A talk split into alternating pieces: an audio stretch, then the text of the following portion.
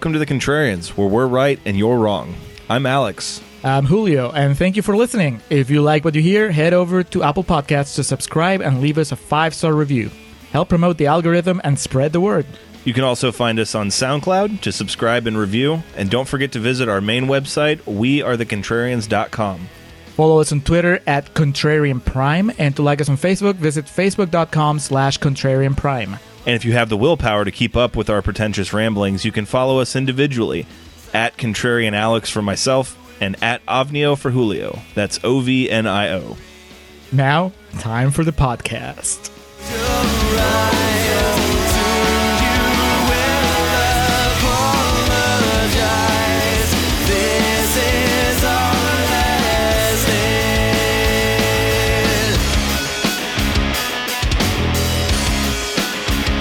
All right, we are recording from Contrarian's Corner for the Chainsaw Massacre remake. Hello. Welcome back to the Contrarians, where we're right and you're wrong. My name is Alex. The sultry voice you heard preceding me was my co host Julio. And we are here continuing on, wrapping up actually the autumn of remakes with the 2003 uh, improvement on the Texas Chainsaw Massacre, directed by Marcus Nispel. Of course, produced by Michael Bay. We've already covered uh, Michael Bay's contributions to the horror community a bit earlier in this uh, arc with the Nightmare on Elm Street when Michael Bay got a wild hair up his ass in the early 2000s that he wanted to, you know, bring back to the forefront the slasher genre. He just kind of wanted to rewrite history, and for lack of a time machine, the next best thing was to remake classics that were not made as well as they should have. Pretty surprising he didn't get his hands on Halloween at that point in time, but God, Halloween went through so many different film studios. You had Dimension, uh, Universal. I think even they might have had a Paramount at some point in time. Michael Bay strikes me as the guy that has no patience to pursue it for that long. Michael Bay absolutely strikes me as the guy that watched Halloween and went, "I don't get it." Well, I was thinking he just has, doesn't have the patience to pursue the rights. It was Oh. like, oh, I have to talk to how many people? Fuck this. yeah. Give me the guy who directed the Bush music video and a shitty Leatherface mask. So, released on October 17th of the year 2003 was the Texas Chainsaw Massacre. No surname, no subname, no no fuss. For all intents and purposes, this was meant to completely replace the original, erase it from existence. From then on, when you said the Texas Chainsaw Massacre, you were just talking you about were going to 2003, think right? about Jessica Biel. nothing John- wrong about that. No, at all. Uh, but yeah, bring it back around. Directed by Marcus Nispel, who up until this point was pretty much a director of music videos. Uh, written by Scott Kosar. Kosser, I apologize if I'm mispronouncing the name. Uh, his most notable work was uh, The Machinist, which I've still never seen. Oh, But, really? Yeah. Good movie. The Texas Chainsaw Massacre from 2003, however, um, not as highly regarded in some respects as its original counterpart, as it stands at 37% on Rotten Tomatoes. Now, if this is your first time listening to the Contrarians, first of all, as always, we thank y'all for listening. Second of all, give you a quick rundown of this gimmick that we call a podcast. Uh, we find a movie that is highly rated on Rotten Tomatoes, make a case for the bad in it, find a nasty green splotch of rotten film, and make a case for the good in it all to argue that art is subjective, as we like to say, but also you can be over the moon about anything if you want to be. So, that being said, for the first portion of this podcast, we call Contrarian's Corner. Uh, being that this movie is rotten, we'll be accenting the positives of it uh, and talking about how great it is. If you want to know how we really feel, that'll come around in the second half of the podcast, fittingly titled Real Talk. That's when we tell you how we really feel, and then you get to uh, confirm your suspicions or have them shattered. Yeah, I'm, I'm actually interested to get to real talk of this one because throughout a lot of the movie, I was like, eh, and Julio was like, eh. So we'll see how this goes. But being that it was 37% and not the highly touted original, Julio, what were uh, what were these bitches saying about the movie? All right, so Rotten Tomatoes got a bunch of quotes, mostly negative, green splotches. I pulled four from their website, starting with Brian Orndorff from Motomag.com, who says about as threatening as a Nine Inch Nails music video. Jokes on you, Trent Reznor didn't do the score. what was it? It wasn't Nine Inch Nails. Was it uh, uh, Korn? Remember that time that we were at work and uh, you, Eddie, and I were talking about the music video for some song, and so one of us pulls it up on their phone, and then we start watching it, and it's actually kind of disturbing. And then it's over, and the three of us are like, "Yeah, we didn't remember it was this bad." that that sounds about right. Yeah. yeah, it was, I'm pretty sure it was a Korn song. Yeah, there's one that has like the animated and like the girl is being like abused by her father. I think that's it. Yeah, Yeah. yeah, the one with the bullet that's Yeah. traveling. Yeah, I just remember the yes. Uh, anyway, Brian Orndorff, you should have said Korn music video, and then I would have taken you more seriously. Uh, Blake Davis from KFOR Channel 4 News. Given the opportunity to work with such classic material, all the director manages to do with it is to turn the whole movie into a shallow calling card for his visual skills. Yeah, he's a music video director. I mean, Nothing shallow about that. It's uh, no. Uh, Jonathan Rosenbaum from the Chicago Reader says, inspired by a true story, presumably adds to the sordid thrills. Maybe we should look forward to entertainments about Nazis torturing children. What? All right. That was certainly a way you could have interpreted that. Swinging for the fences with that hot take. And finally, Kevin Carr from Fat Guys at the Movies. He just says, the biggest question for me is, why? That sounds like me when we're reviewing the original. well, was that Kevin Carr? Yes. Fat Guys at the Movies. One hundred million dollars. That's why. Why? Ten Sweet, sweet money. 10 times your budget. Fittingly enough, the Texas Chainsaw Massacre takes place in Texas. we start the movie off, and already, I mean, we have the same narrator from the original, which I think was a nice throwback, uh, John Larroquette. Uh, but in this, they actually take the time to set the stage, and like this is a real crime. They they say this is you know we're we're they said fuck it we're gonna make it seem like it's real. the real crime is that John Larroquette, what was he doing in 2003? I mean, I understand back when the original was made, he was too busy to do anything but just lend his voice for the opening. 2003, I, I kind of get the feeling that they could have invited him on set and actually have him be the cop that's exploring the, the house. Uh, I don't know. I need I need R. Lee Ermey in my life. No, Uh, no, no, I'm not saying he, he doesn't have to be the sheriff. He can be the cop that's on that opening video. Oh, oh, okay. The actual crime scene footage. that Yeah, they yeah, yeah. And they bring it pretty close to home for Julio and myself, as they say the to this day the case remains open in Travis County, which is Yeah, where we they- live. They throw some heavy shade at the Travis County Police Department. Uh, we begin with our five youths, who is led at the helm by Jessica Biel. Truthfully, real talk, contrarian's corner, whatever. Everyone else in this movie is inconsequential to Jessica Biel. Aaron, Yes. The biggest twist that they could have pulled on us, and I'm glad they didn't because it would have robbed us from the main pleasure of the rest of the movie. But uh, would have been if they killed Jessica Biel in the first five minutes. If she was the first they kill. pulled like a Wes Craven. yeah.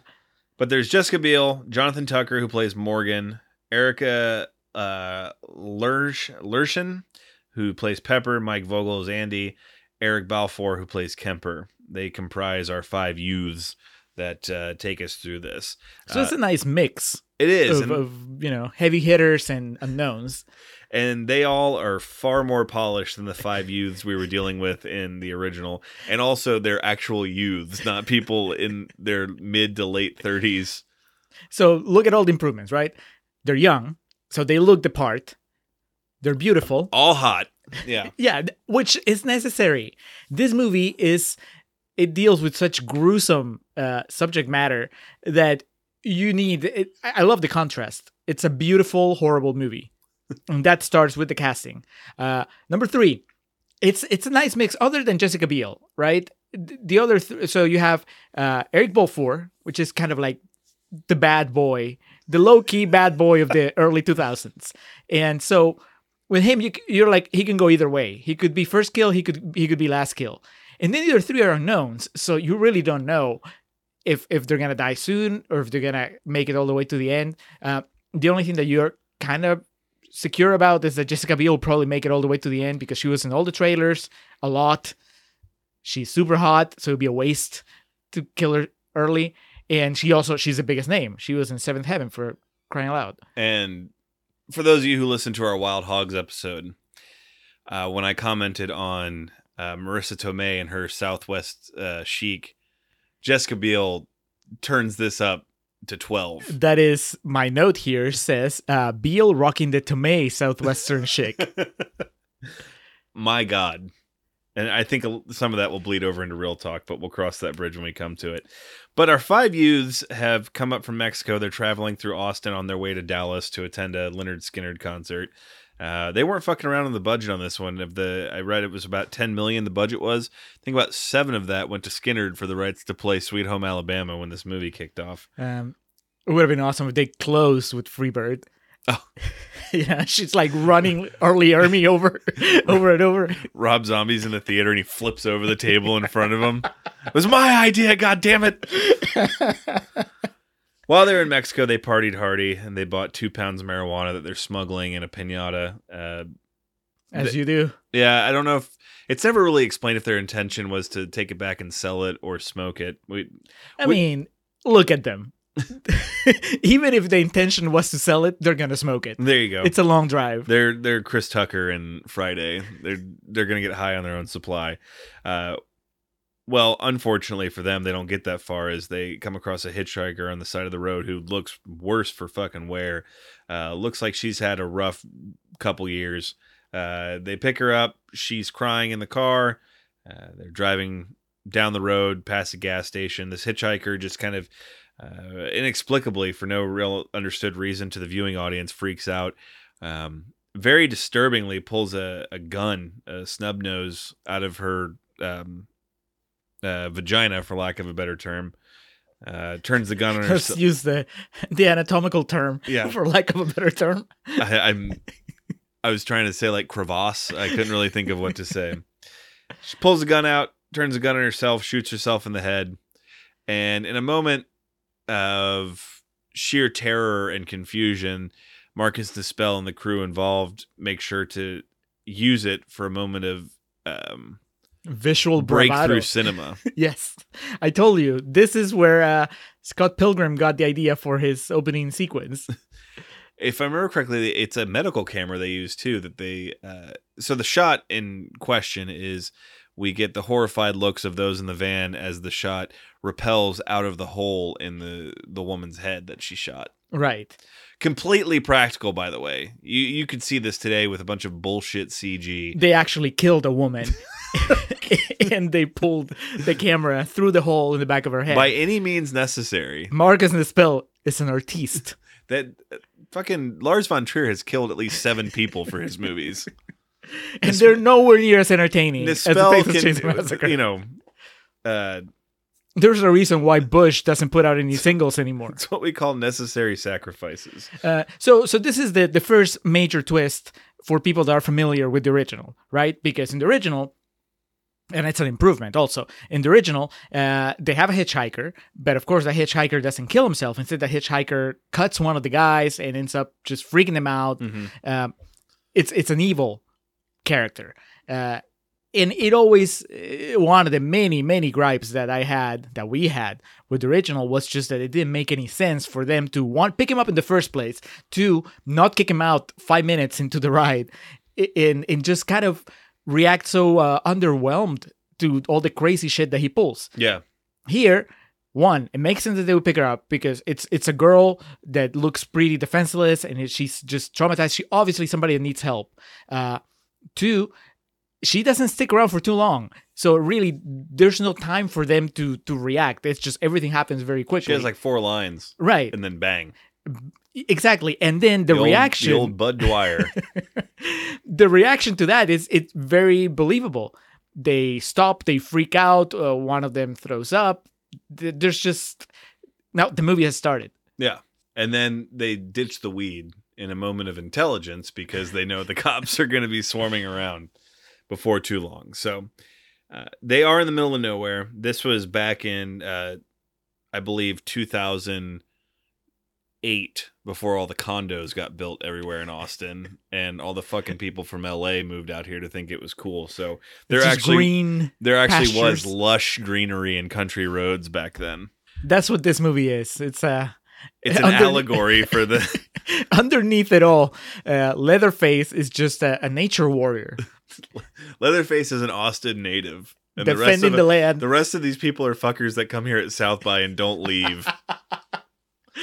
bringing their Mexican weed and their bad manners. they journey up the road. They find a gas station that's also a barbecue joint because it is Texas after all. It is Central Texas, I should say. You ain't gonna find that shit in Dallas. Um, they pull over, ask for the sheriff. The woman who runs the gas station says, "Sheriff asked if you wouldn't go and mind him at the old Crawford Mill." Uh, they head on over to this abandoned shack of an abandoned mill. Uh, here we have kind of a built-in tension, a, a, men versus woman thing here because they vote. There's no sheriff there. They go into a vote to basically if they should just ditch the body and head up the road. Uh, and the women are the only people with any real true compassion. As it is in real life. Exactly. These jocks just want to dump the body and head off. And Jessica Biel has, uh, you know, kind of a mini monologue about, you know, that woman has parents that want to know where she is, And Eric Balfour is, but we have Lynyrd Skynyrd tickets. which may have had some leverage back in '73. I'm not I mean, entirely fair sure. point, Yeah. but still, uh, I like it because uh, it's it's everything that the that the group dynamic didn't have in the original. The original, these kids, even after they run into the hitchhiker, they just kind of went on their way, and it was about thirty minutes of them just shooting the shit. They snuck into an old house. They wanted to go skinny dipping. There was no conflict. No. The biggest conflict was the guy in the wheelchair couldn't was get Franklin past the- trying to get up the hill. right. Yeah, but here Come on, Franklin. It'd be a real fun trip. No Franklin in this one, which is already a massive improvement. uh, it, here there's, but there is conflict, right? So you have one the fact that uh, one of the guys doesn't have a a, a girl because Eric Balfour is is uh, dating Jessica Biel, and then Blondie is Andy. dating Andy is dating uh, the redhead Mike that's not Vogel. Jessica Biel. Yeah, and then so then that leaves the other guy, the geek, the closest to a Franklin that this movie has, but he's not on a wheelchair. He's nowhere near as But whiny. they they improve on that because he's the smartest one in the bunch. Just Right. no one listens to him. Exactly. Um, and so Whereas Franklin was the dumbest one in the bunch, but everyone listened to him. uh, I mean, that was probably truer to to real life, but still, I'm watching a movie. Entertain me. Uh, so you have the the sexual tension from just there being a one guy there that has to see the other two couples making out. Uh, then you have uh, the tension from the weed because Jessica Biel uh, was not aware that they were bringing two pounds of weed, and now she's mad at Eric Balfour. Yeah. Uh, then you have the tension of holy shit, somebody just killed themselves in our van, and then the tension of what are we supposed to do with the body. There's all these constant conflict, and uh, that was nowhere to be found in the original. So we're already way more engaged than we're with the with the original Chainsaw Massacre, and we haven't even seen Leatherface. They remain at the old Crawford Mill. They hear some uh, rustling around them. They come across a decrepit young Andrew Garfield uh, playing the role of Jedediah, who we don't really know his relation to anything that's going on at this point, but he seems to know the score and the situation, the surrounding factors. Yeah, this kid is probably one of the best additions to the story, second only to R. Lee Ermey. He- Um, he's the conscience of the film. Right, but you wouldn't think so because you know we have our biases, and this kid he he looks dirty, scrawny, he has bad teeth like like Leatherface in the original. Mhm. You automatically not just distrust him, but also are kind of repulsed by him. It's it's human nature, and then later the movie's gonna teach you that. Well, shame on you. this kid's the only one that gives a shit. He explains that the sheriff isn't- coming here. He's at home getting drunk. Uh, the road doesn't lead there, but I can show you where to go. He leads. Uh, he basically he doesn't lead. He tells Kemper and Aaron where to go looking for the sheriff. At this point, my note says literally, this movie looks incredible. Uh, there is a sepia tone filter over the entire movie, but like Julio explained to me while we were watching it, was it's a choice that makes sense. Right, because what are, you can't compete with the original. For all our problems with the original, it's still the original. So you could try to emulate the look and probably fail because unless you go out and grab like shitty cameras, it's not gonna look as as as rough as as gritty as as it did back then. Uh, and also, who are you kidding? You have Jessica Biel as your main character. But they're walking through the the woods here, and like whoever the location scout was for this did their due diligence. It, it yeah, it looks fantastic. It's a Terrence Malick movie for a moment. It's just it's the trailer for Man of Steel. a wild R. Lee Ermey appears as the sheriff in this movie. He pulls up uh, next to the van with the dead body in it, and it quickly becomes the R. Lee Ermey show, and God bless it for it. Yeah, it's we're all to gain from this. Uh, it's also, I mean, there's no uh, there's no real counterpart to his character compared to the original. Maybe the the shopkeeper, kind of, because we don't have a shopkeeper in this one. Mhm. We have that woman that kind of tells him what the sheriff said, but that's about it. Uh, so he is Yeah, there's no dad character that's beating him with a stick at any point. right. Yeah, It's just uh it, but this is the closest I guess to that kind of misdirection where originally even though he's an asshole you think okay but at least he's the law yeah. and then the big twist was this do you remember when you were when you watched it the first time did you ever believe that he was not a threat like did you think that he was an actual cop No, right is that because you had watched the original or is that because the trailers spoiled it or is that just because it's, it's you know I don't remember the trailers. Arlie it. Army Yeah, I, I likely because I had seen the original, but no good will come from the popo showing up not just that, but the whole embedded sense of dread in the backwoods of Texas. Because even I think that was the whole point. I believed he was the sheriff, but I still believed he was a bad guy. Kemper and Aaron actually find the house that they're looking for, and they are answered by an old uh, gentleman, a legless gentleman in a wheelchair. Says he can, uh, Aaron can come in, call the sheriff. So she does. is that a, a homage to Franklin? It might be. I think there's way too many homages that just went over her head in this. She comes in, uses the phone, calls the sheriff. Sheriff says he'll be there in 30 minutes. Uh, she goes to leave. The gentleman in the wheelchair asks her for some help. Uh, getting back in his wheelchair, we see a shot, fittingly enough, right after the upside. He's emptying his catheter and, you know, asks for assistance. Oh, okay. So I thought that he needed help getting on the toilet. No. No, he needs help getting back on the wheelchair. Correct. Okay. Yeah. Either way, And he turns into a nasty old man quickly, trying to grip on that wagon of Jessica Biel's. I was gonna say, uh, trick as old as time. Can you help me back on toilet slash wheelchair slash regular chair? Whatever it is, you know, poor nurses they suffer. Can you help me into with- this Chili's booth? Yes. but yeah, he he gets all handsy right away. Oh, And very much so. Jessica Biel, she just kind of rolls her eyes, takes a deep breath, and it's like whatever. She's trying to help. Kemper grows impatient though, comes in the house looking for her because it is a huge house and laid out fairly confusingly. He's looking around, uh, wandering around the home, comes across a what appears to be like a television room. Cracks the door a little bit, and the uh, bell on the door falls down. He goes to pick it up, and we get our first shot of Leatherface as he claims his first victim. You know, no pussyfoot, no bullshitting around. He comes full into frame, axe to the back. Yeah, it's uh unexpected. Eric Balfour goes before any of the unknowns that are in the party. It's uh Which again, he would have been one of the names. right. I mean, he is uh he's Milo from 24.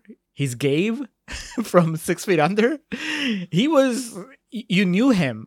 And like I said earlier, I wasn't kidding. You knew him as a bad boy. So you expect him, if anything, the end of this movie is gonna be him versus Leatherface.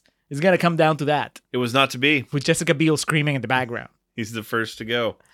And cinematically, a really awesome sequence. much better than the sort of random kill the the first time that a victim is claimed in the original uh Just hammer to the head.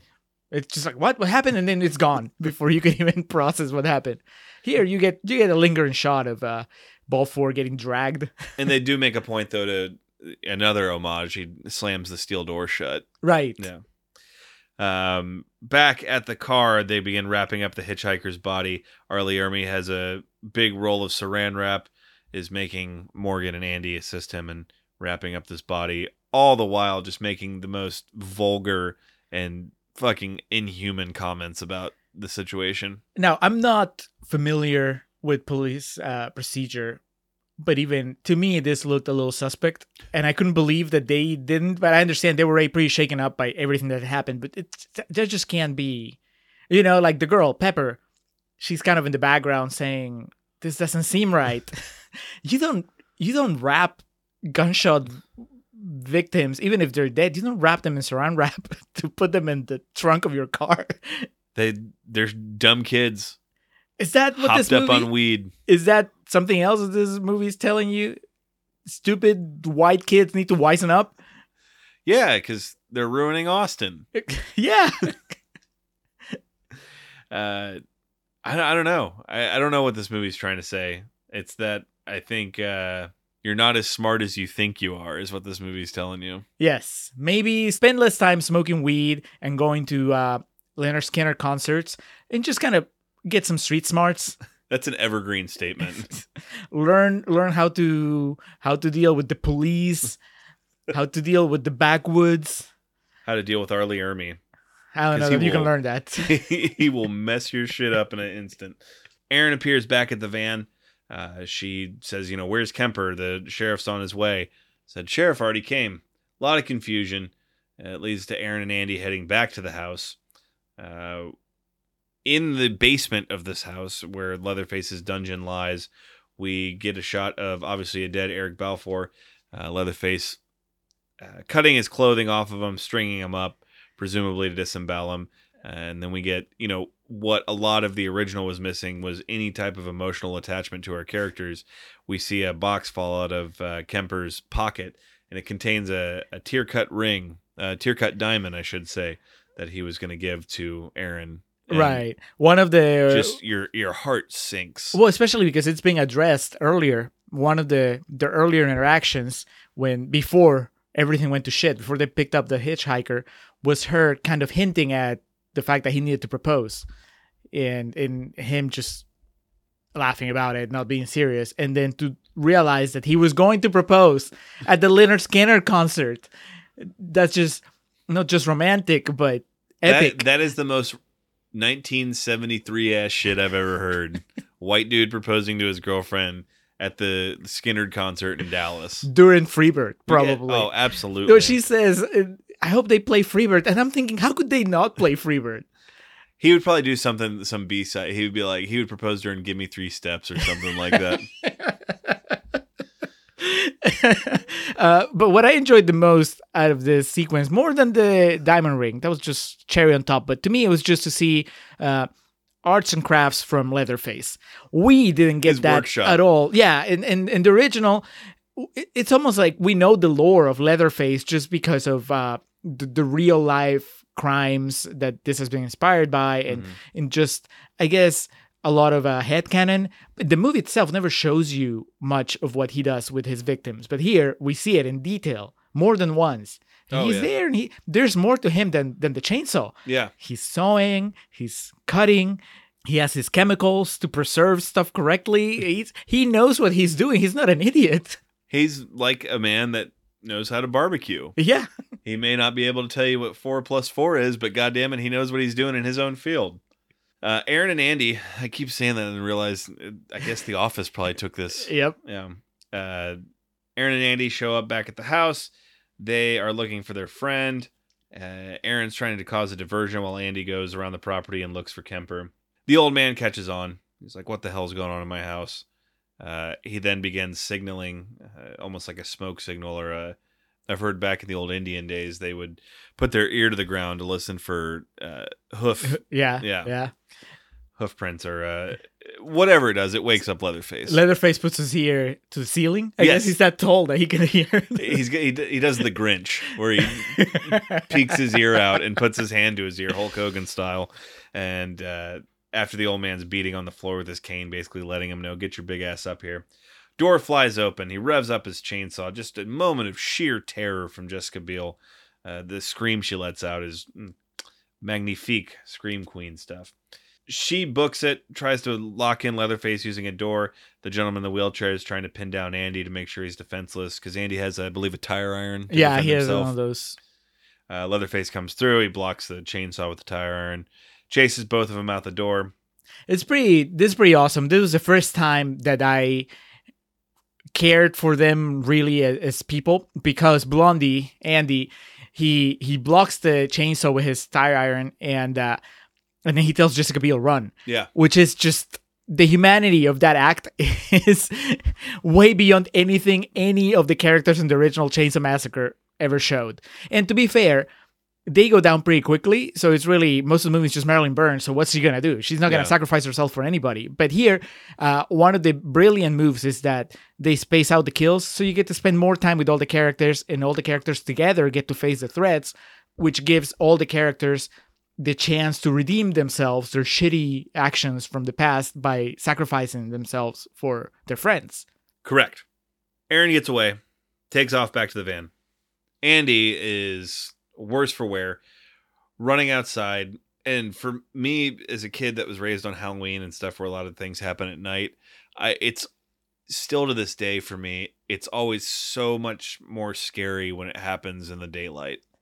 And he's trying to flee the scene and run away and running through a field of laundry on the on a clothesline and he just takes one wrong step and Leatherface is there and cuts his from the knee down, cuts his uh, left leg off. It's a beautiful chase though. Before you get to that point, he's just it's like ballet. Just, they're just going in and out of uh, you know the the sheets are like back and forth covering them. They're running. It's uh, going back to Malick. It's a Malick movie, and uh, you don't see that in horror.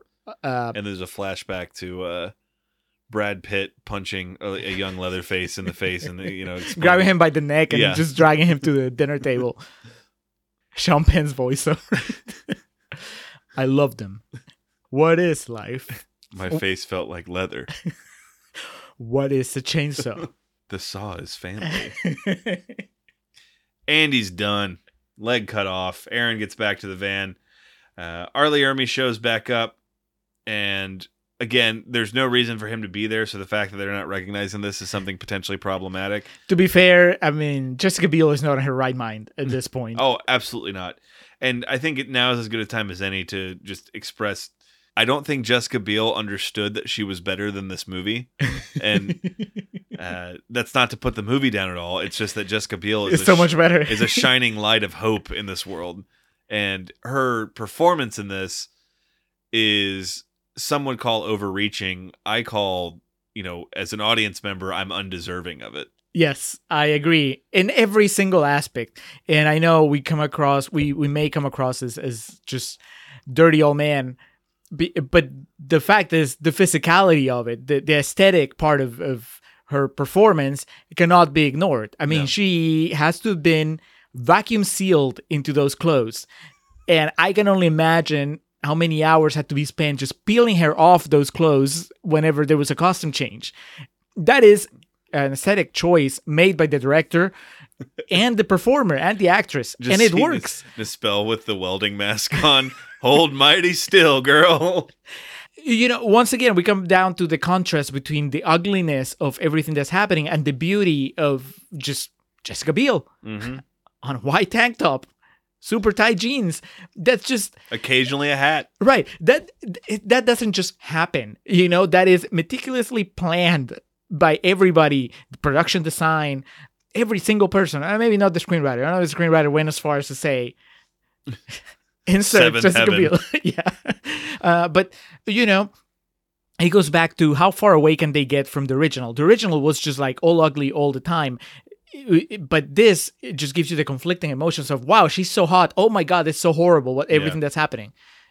And Blondie's not not bad to look at either. Oh so- God, no! They put him in that wife beater and his traps, and his fucking delts are just popping the whole time. Love it. Well, until the next scene with him, but you know, uh, R. Lee Ermey shows back up. He finds a roach in their car uh, and says, "You know what the hell's this? You guys have been taking drugs. Get the fuck out of the car." And at this point, it just becomes kind of you know, uh, almost like a, a fetishized torture scene for him.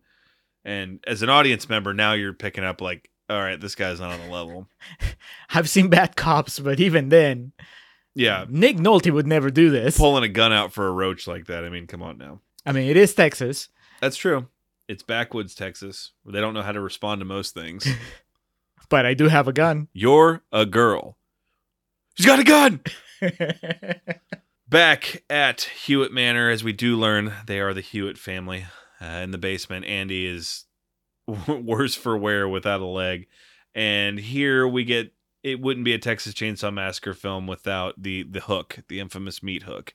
Um, I appreciated though that when you when the scene is over, you're not thinking of the hook, but once again, you're just impressed by Leatherface ingenuity. Yes, so he hangs him on the hook, and while he's got that to worry about, like a true butcher, a, a true five star chef. He's a pro. Yes, Leatherface gets a big handful of rock salt, uh, puts it on the wound to kind of just shrivel it up and give it a little seasoning. then he gets out a big sheet of butcher paper and ties off the wound there. I mean, I, I don't I don't know if I want to know what he's serving, but I definitely buy barbecue from this guy. Five stars on Yelp. Tasted delicious. Don't know what it was. Don't want to know. Don't want to know. Uh, back at the van, uh, R. Lee Ermey and Morgan have a showdown as he is. They're catching on to the fact that he's torturing him at this point. He puts him in the van. He wants him to reenact exactly what happened with the girl killing herself. Uh, and he's just basically trying to goad him into shooting himself. Whereas uh, Morgan finally turns the gun on R. Lee Ermey and there's this is just pure chaos as you have Pepper yelling at him to shoot him, Erin saying put the gun down. Uh, Morgan is like literally frothing at the mouth, vomiting in this scene, and then R. Lee Ermey just you know cool as a cucumber, sailing on the Antarctic at this point. Yeah, um, this is it was weird. I know it's 2003, but still, just it becomes this mini short film of three white youths oppressed by the police, and really even as an audience member, you're not sure what the right answer is. Half of you is with Pepper, and yeah, shoot him. Half of you is Jessica Biel. No, you're gonna make this worse. Pretty sure nobody is with uh Jonathan Morgan. Tucker, yeah, Morgan. like I no, I don't want to think about that guy. He pulls off um, a pretty convincing quivering lower lip, Yes, which is kind of the the bastard child of the single tier when it comes to great acting. Um, you know, Oscar award movies get the single tier. Pop entertainment gets the quivering lower lip.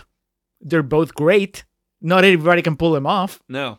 This guy can. He finally does pull the gun on R. Lee Ermey, and he pulls the trigger, and wouldn't you know it, the gun's not loaded. It's like a big like uh, piece of cloth that says "bang" comes out of it. act of hubris, also an act of naivety. Didn't check it. So R. Lee Ermey takes the gun back, pulls his real magnum out, puts it to his head, says, "Get in the fucking car. You know you're under arrest for trying to kill a police officer."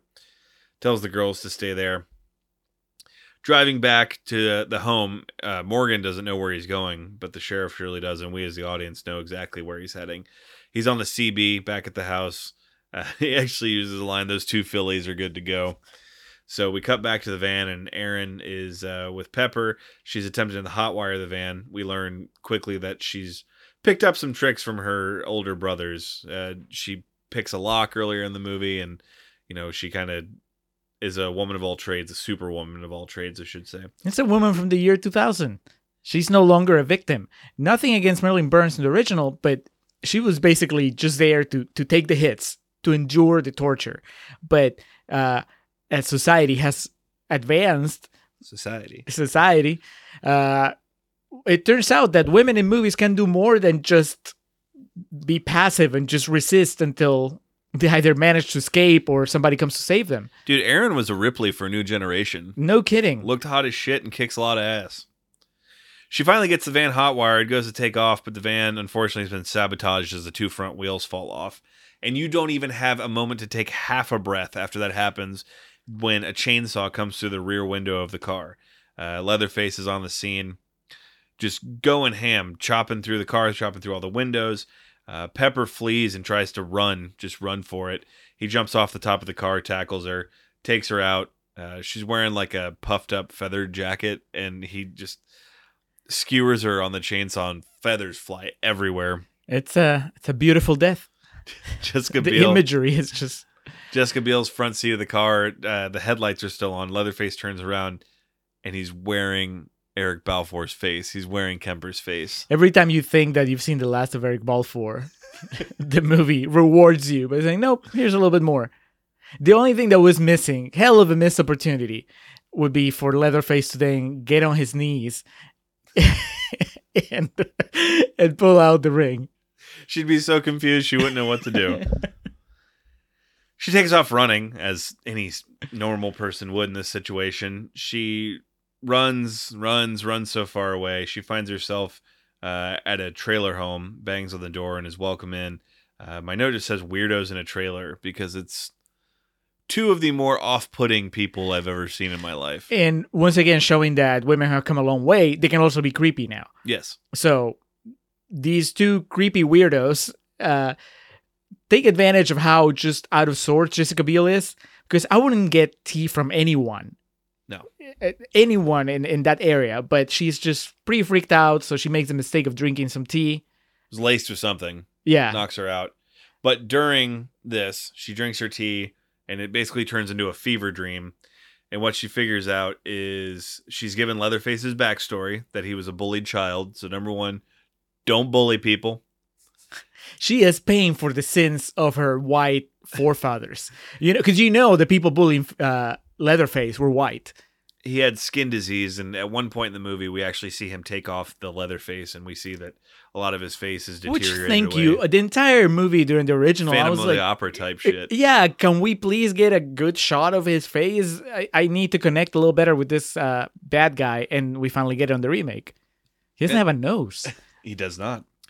And then we find uh, one of the women in the trailer holding a baby who, uh, through a series of pictures that are found kind of sequentially throughout the movie, turns out this baby belonged to the hitchhiker from the beginning. right. So it's a pretty cool. There's some Subplot. serious interwoven shit going on. Yeah, yeah, yeah. It, it's it's so much richer than the bare bones so-called plot of the original because here you have this thing, right? Yeah, because at some point they're in this uh, junkyard and they're looking for uh, Eric Balfour, and they find uh, a jar full of some questionable liquid, and it has a picture of an entire family, and they recognize the hitchhiker there. Yes, that's and they right. see there's more people, and now she sees Jessica Biel later in this trailer. She sees that same picture, and then she sees the baby, and so she figures out that yeah, these these creeps just killed this entire family, kept the baby, and what it does, in addition to just adding more layers to the plot, is just simply it gives us a way out of this nightmare. It gives us a way to a happy ending in a way that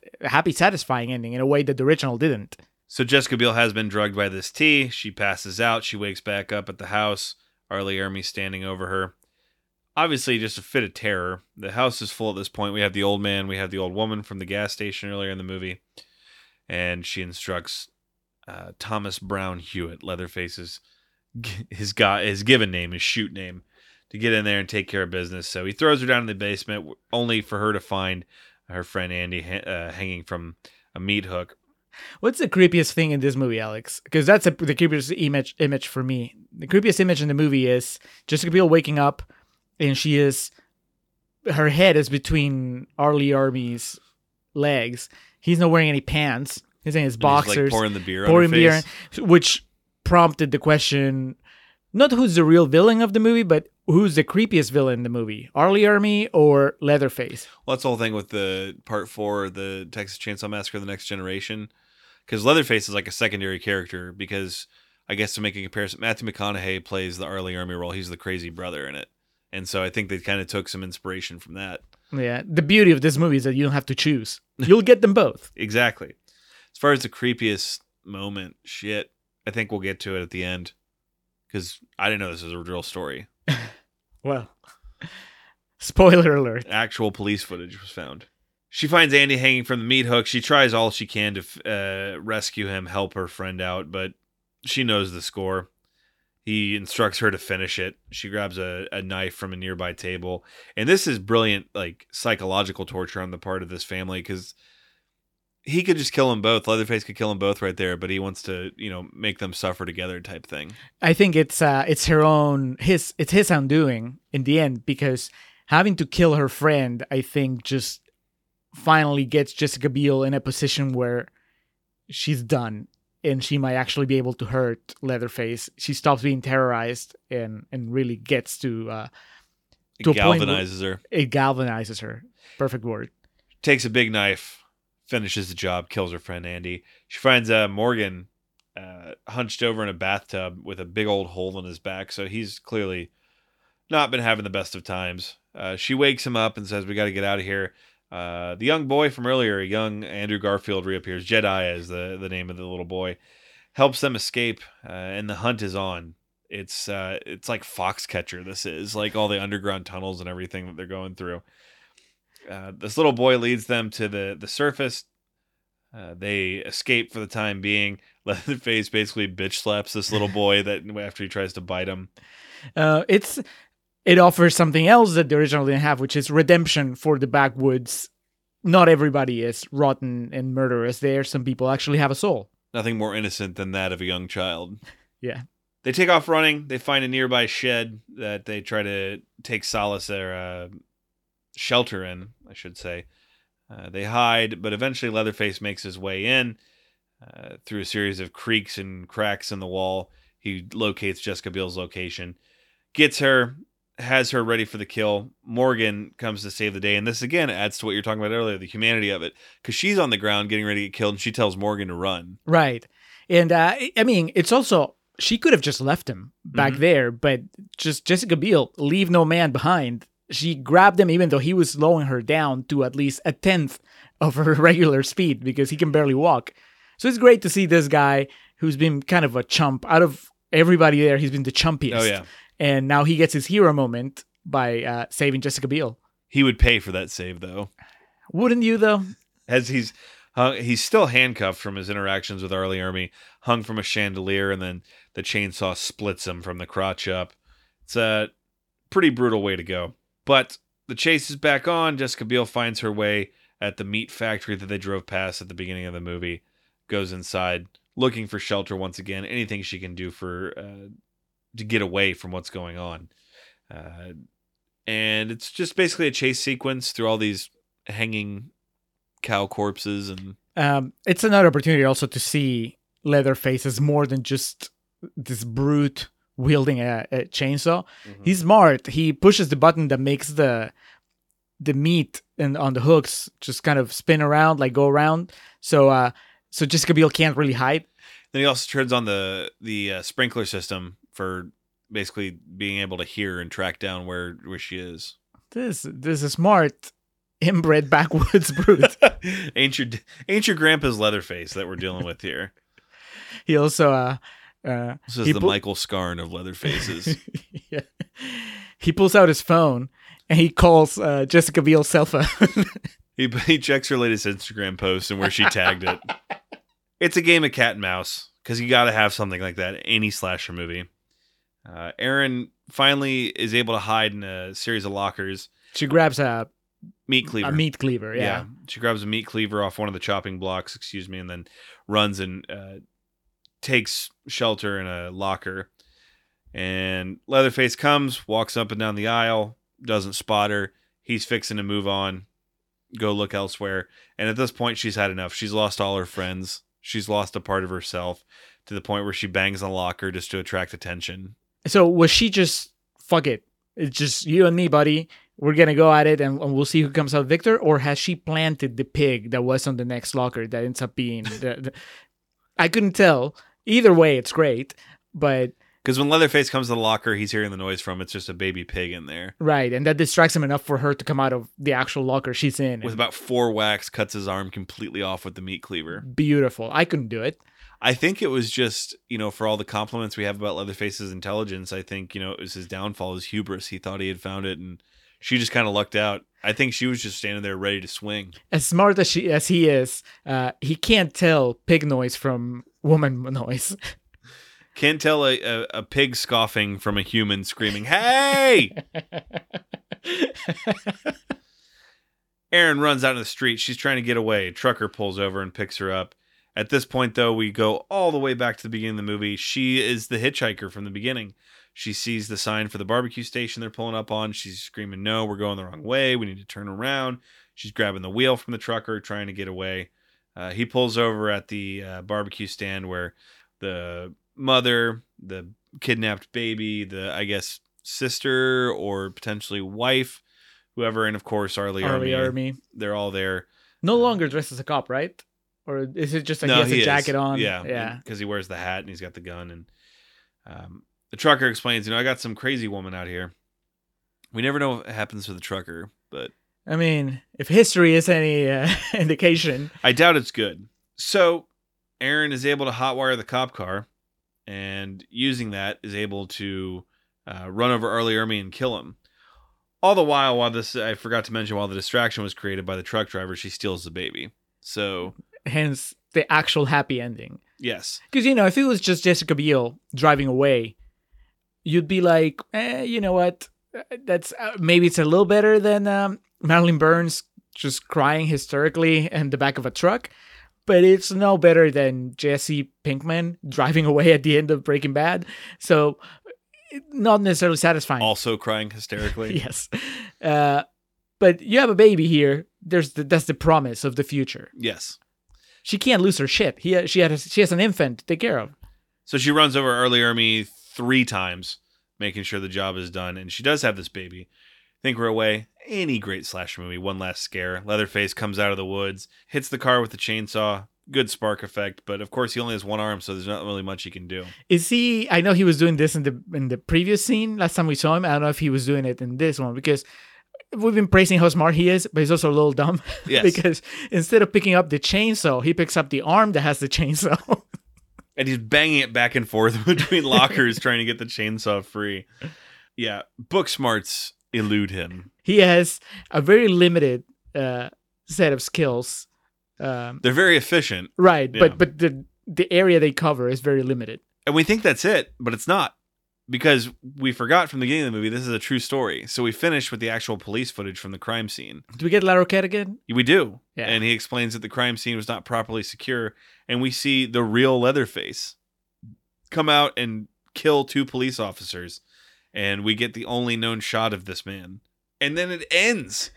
Saying he's still out there. And I fucking went and locked the door immediately. How am I supposed to live in this this Travis County knowing this fucker's still on the loose? and John Larroquette said it, so you know it's true. I mean, this was a while ago, so he may not be as spry and yeah, he's down to one arm at this point. So He can barely lift a chainsaw now. he is, he is Grandpa from the original now.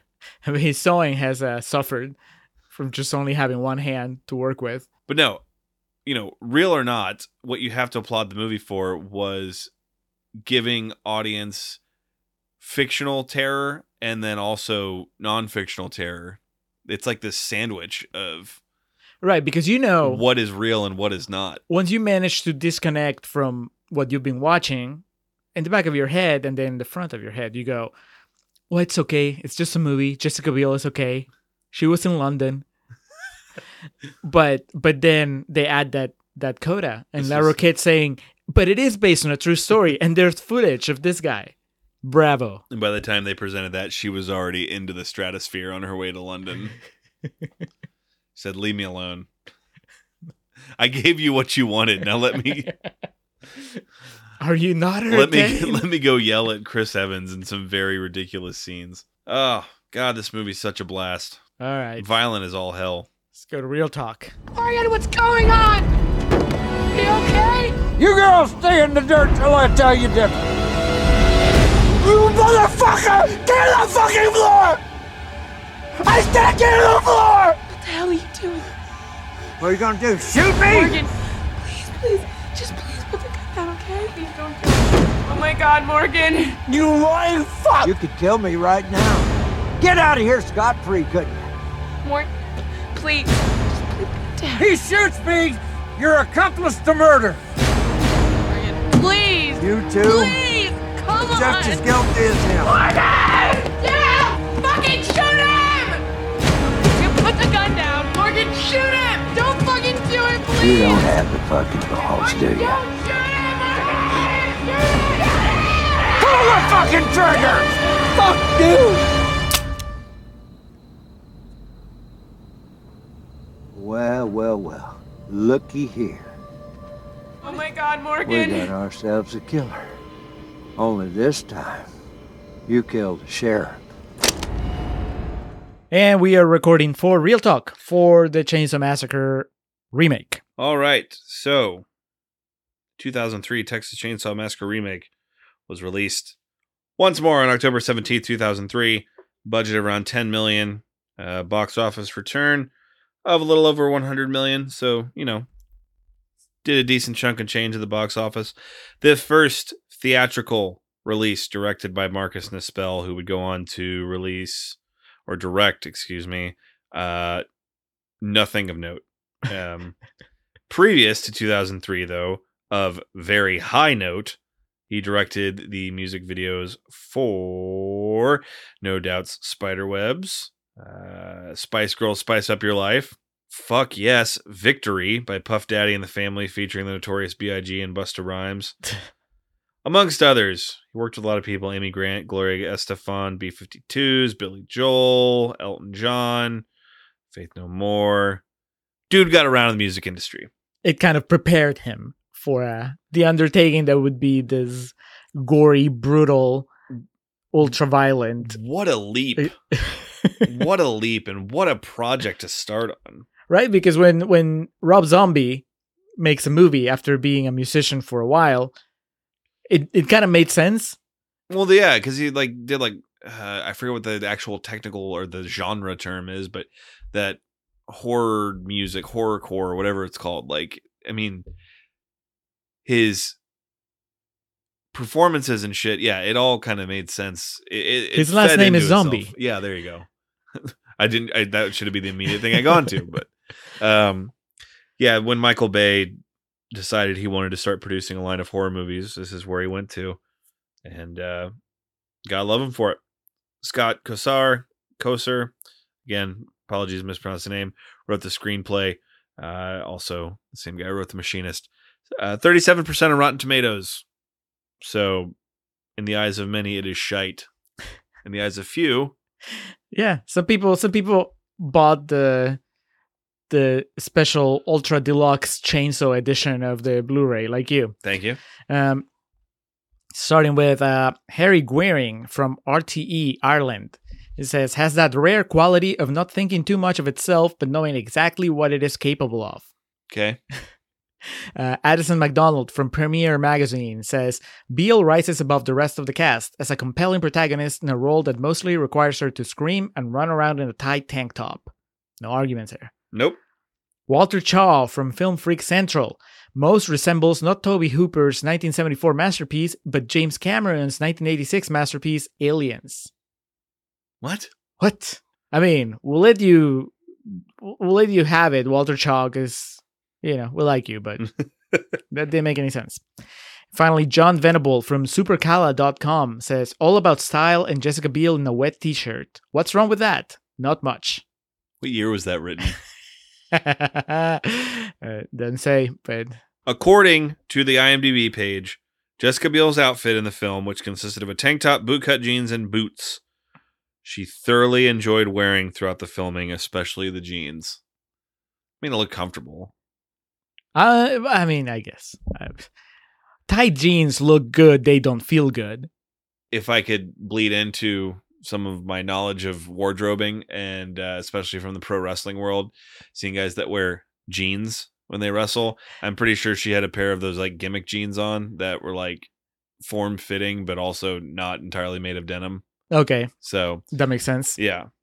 Uh, point being, in, in my opinion, what she wore in this was probably a bit easier to operate in and you know act in than Michelle Pfeiffer's Catwoman suit in Batman Returns.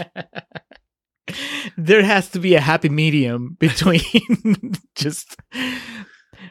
I'm not complaining. It's Danny McBride in the fucking Pineapple Express, just like sweatpants and a tank top. I mean, in the end, Uh, but, but, but, but, but we'll get to it okay. because she Jessica Biel is going to be her own chapter. I this. just want to know what Martin Scorsese thinks about it. Oh yeah, okay. He'd actually probably be more complimentary of this than a Marvel movie. But is it cinema? At least they tried something. Okay, they tried something. All right, so are you ready for this? Dolph Lundgren was first considered to play Leatherface, Go for it. but he turned them down so he could spend time with his family. Oh, come on. You can do Um, both. Marilyn Manson was originally supposed to be the composer of the score, but had to drop out. One of, I guess, three issues I have with the movie is the score. So that would have been really interesting to me if that had come to fruition. Kirsten Dunst, Katie Holmes, and Jessica Alba were all considered to play Erin. All right. So Kirsten Dunst, too smart.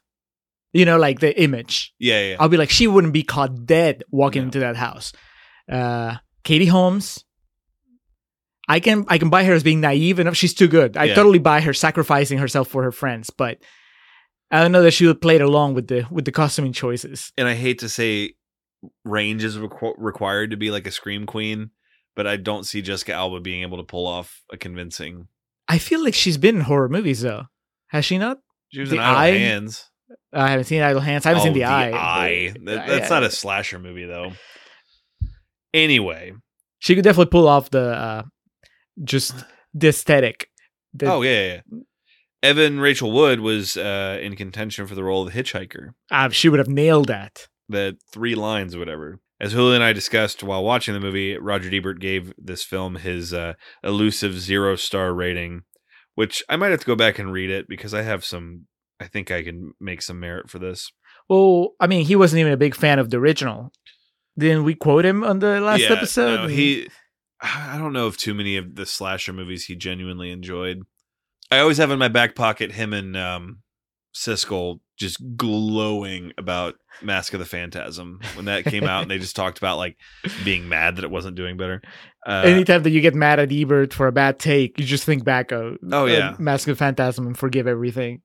yeah, it's every time I remember he gave the master two stars. Just like, all right, you were here for you were with me for this. So the severed head of Harry J. Knowles from Ain't It Cool News can be seen in the basement. I had no idea who this fucker was and didn't know what that was until I watched a documentary on the making of this. Julio immediately called it out when we were watching. He's it. kind of uh, you can't. I mean, I guess once you know what he looks like, then it's impossible not to see it. hmm And I, I don't know. Did you ever frequent his website? Any cool news? uh some. I, I've read a couple interviews on it, but it's not. It was never in like my regular rotation. Yeah, same here. And it was that that was before I even moved to the states. It was, you know, at the time it seemed like a cool place to go online and just kind of get, I don't know, a peek behind the industry or whatever, right? But then, uh, I, I want to say even probably even before I moved here, I was already done with it. It was just, uh, with his articles. I mean, apparently, not apparently, for a fact, a lot of people writing for that website then went on and and just got careers writing Yeah. right? But uh, uh, the the Harry Knowles style, which was very, uh, I'm gonna throw in a lot about my personal life here before I even get to the review of the movie. Yeah. it just I got tired of that pretty quickly. So, the 2003 Texas Chainsaw Massacre remake. What have we learned, Palmer? uh, Andrew Bryniarski played the role of Leatherface of Zangief fame and whatever the fuck he played in Hudson Hawk, and basically just a um, glorified stuntman. But he apparently sold uh, Michael Bay. Like he found out this was going to be a thing Michael Bay was producing, and he like found him at a party, like a Hollywood party, and was like, Pulled out his chainsaw. Give it. like- give it to me. Um, do we want to start with the bad or the good? well, I want to start with going back to last episode and then going back to that quote from earlier. Okay. But why? I, okay, so obviously money, right? If why why would you make a remake of why would you make any remake, right? Either because you think Oh, it's gonna yeah. make a lot of money, or because you have a different take on on the on the original, or both.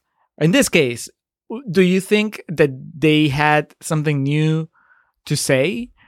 Um, no. I think they tried their best to make it seem different. Right. Uh, but it's still just people getting killed by Leatherface and then a big final climatic chase with a heroine and the villain. I mean, the differences are not, they don't add any meaning. They just add, you know, oh, well, so it's a happy ending instead of, a, I mean, happy, happier, I guess, than the original. And then there's a, there's arguably more characterization. It's a little more depth to the characters, just like a tiny little bit. And there's more, it looks different. Uh, but I did laugh. Uh, one of the trivia things I didn't read on the IMDb, but like something I one of the blurbs on it is, despite being presented as an actual crime scene, this movie was a work of pure fiction. Thank you, IMDb. There's still someone. You know, 67 people found this useful. you know, you know, there's someone in this world that still thinks that's real ass shit. Like that's real footage, man. I saw it, and you know they probably think 9/11 was staged, but you know Well, you live in Travis County? Man, you got to be careful. that Thomas Hewitt's still on the loose. well, for someone who, if you're a longtime listener or if you just know me, uh, that at this point in my life is repulsed by remakes because it's just every other movie. That but why question is pretty common. 2003, that wasn't as big of a thing. And I think it was just, I think it was the beginning of it, the the wave hadn't broken yet, but it was starting to arc of the well, we're running out of ideas so let's see if we can rehash some shit. I- That being said, and I don't know if this is where you meant for this to go yet, but uh, it's way more well intended and way more effortful than so many other remakes. I think so. I think so. I just because and I guess I wanted to start with that because that was my main like the main thing I was wrestling with as I was watching it, especially after watching the original so recently, just last week, which was this is just a shinier, better produced version of the last one. Oh, well, I mean, you know, I, I'm talking about like just the way it looks. Oh, I'm I'm fucking with you. Yeah, Uh, like, yeah, I mean, I think my unabashed love for the original know where it will go, but this one we can both agree it looks incredible. Right, right, right. But but at the same time, uh, it's like I told you, it's it's a very I understand that choice. But then once you put when you put the two movies side to side, well, to me, the way that the original is shot is more effective. Oh yeah, you You know, you lose so much of the actual horror in making it a shiny, really fancy Hollywood movie. Right. But at the same time, I'm glad that they just decided to take that direction because I don't know uh, what's what was the best that they could do. They could make it as gritty and nasty as the original, and then it's like, what's the point? Yeah. you know.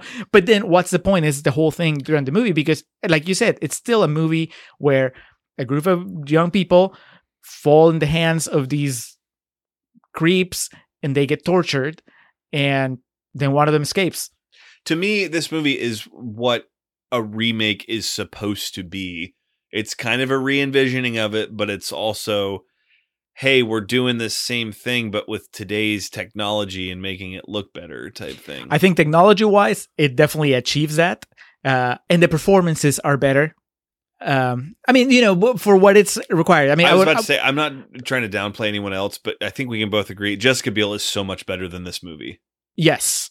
Uh, but all the others, uh, you know, Marilyn They Burns, right? Marilyn Burns was great in the original, um, but what was asked of her was a lot less than what they ask of Jessica Biel here. Oh, absolutely. and uh, and then all the others were just you know they were non-entities. So and then in the original, in the original, yeah, Yeah. like the, the other kids, you know, hey, all right, guys.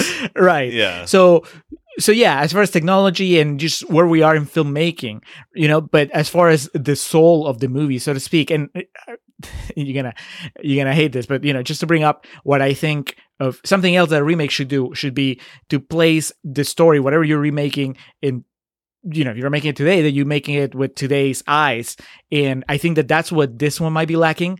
Because it doesn't really feel like a movie of the 2000s, other than the technology and the acting. It's just I mean, if you say it's set on the 70s, you're in the 70s, for me to make it a really special remake, it should be a movie set in the 70s, but seen through the 2000s eyes. And it's like we have the 2000s technology and the 2000s school of acting, the 2000s millions of dollars. But what is it saying about the world in the 2000s that was not said about the world in the 70s? You know, it's it, it that's what I'm, I think I'm missing for this to be a completely justified remake. Now, most of those re- most of the remakes that get cranked out, I mean, don't have that. Yeah. they don't have that uh, uh, uh, aspiration anyway.